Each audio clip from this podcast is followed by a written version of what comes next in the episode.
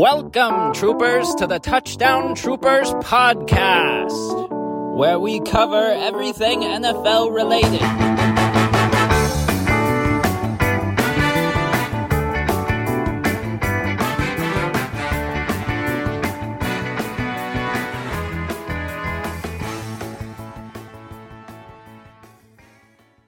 Hello, Touchdown Troopers. I'm your host, Madison Roper, and in this episode, I'll be breaking down the broadcast history of the National Football League and how it's tackling the new field of streaming. The National Football League, more so known as the NFL, started in 1920 in Akron, Ohio, as according to the NFL 100 Years Celebration website. The first national broadcast of an NFL game was in 1939 by NBC. They were one of two television channels to broadcast the first Super Bowl in 1967. The other channel was CBS, the NFL's longest standing broadcast partner since 1956. NBC didn't get media rights again until 2006. Media rights have changed since then, with broadcasters adding streaming services and streaming services increasing in popularity. According to data collected by the Nielsen Company in July of 2022, it showed that streaming services were at 35% use with viewers, 1% more than cable, a peak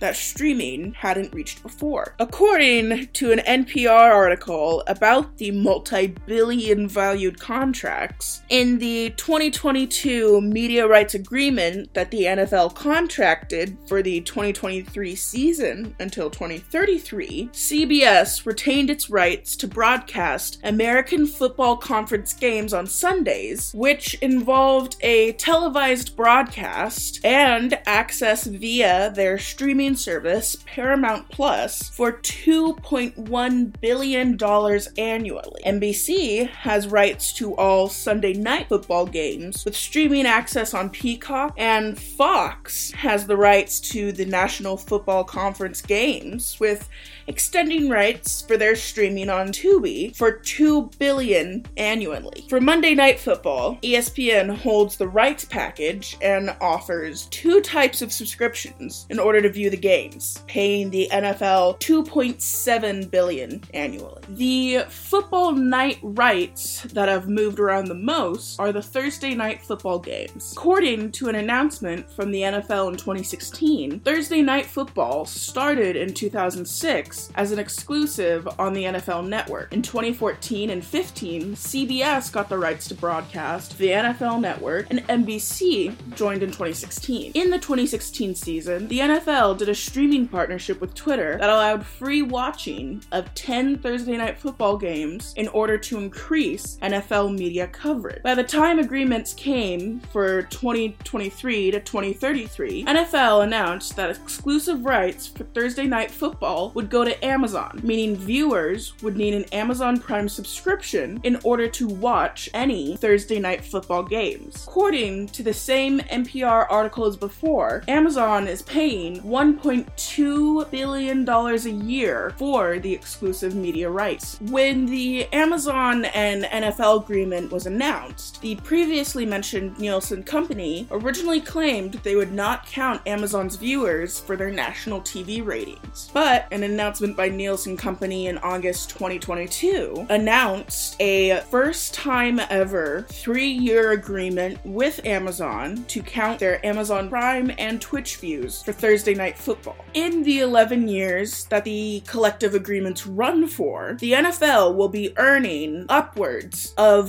$113 billion. That doesn't even account for the NFL's announcement back in December of 2022 that they've partnered with Google starting in the 2023 season season to stream Sunday Night Football on YouTube with the NFL's Sunday Night Ticket, which had been a DirecTV agreement since 1994. With an extensive history in cable broadcasting, it's interesting to see the large increase in streaming service agreements for the NFL. They've made it clear that they want to expand options for fans to tune into games beyond cable. After the 2023 season, I'll be interested to see if the NFL got more viewers or if the new paywalls for streaming cause a decline. For now, however, let's enjoy the last months before the Super Bowl, and we look forward to seeing you again here at the Touchdown Troopers podcast.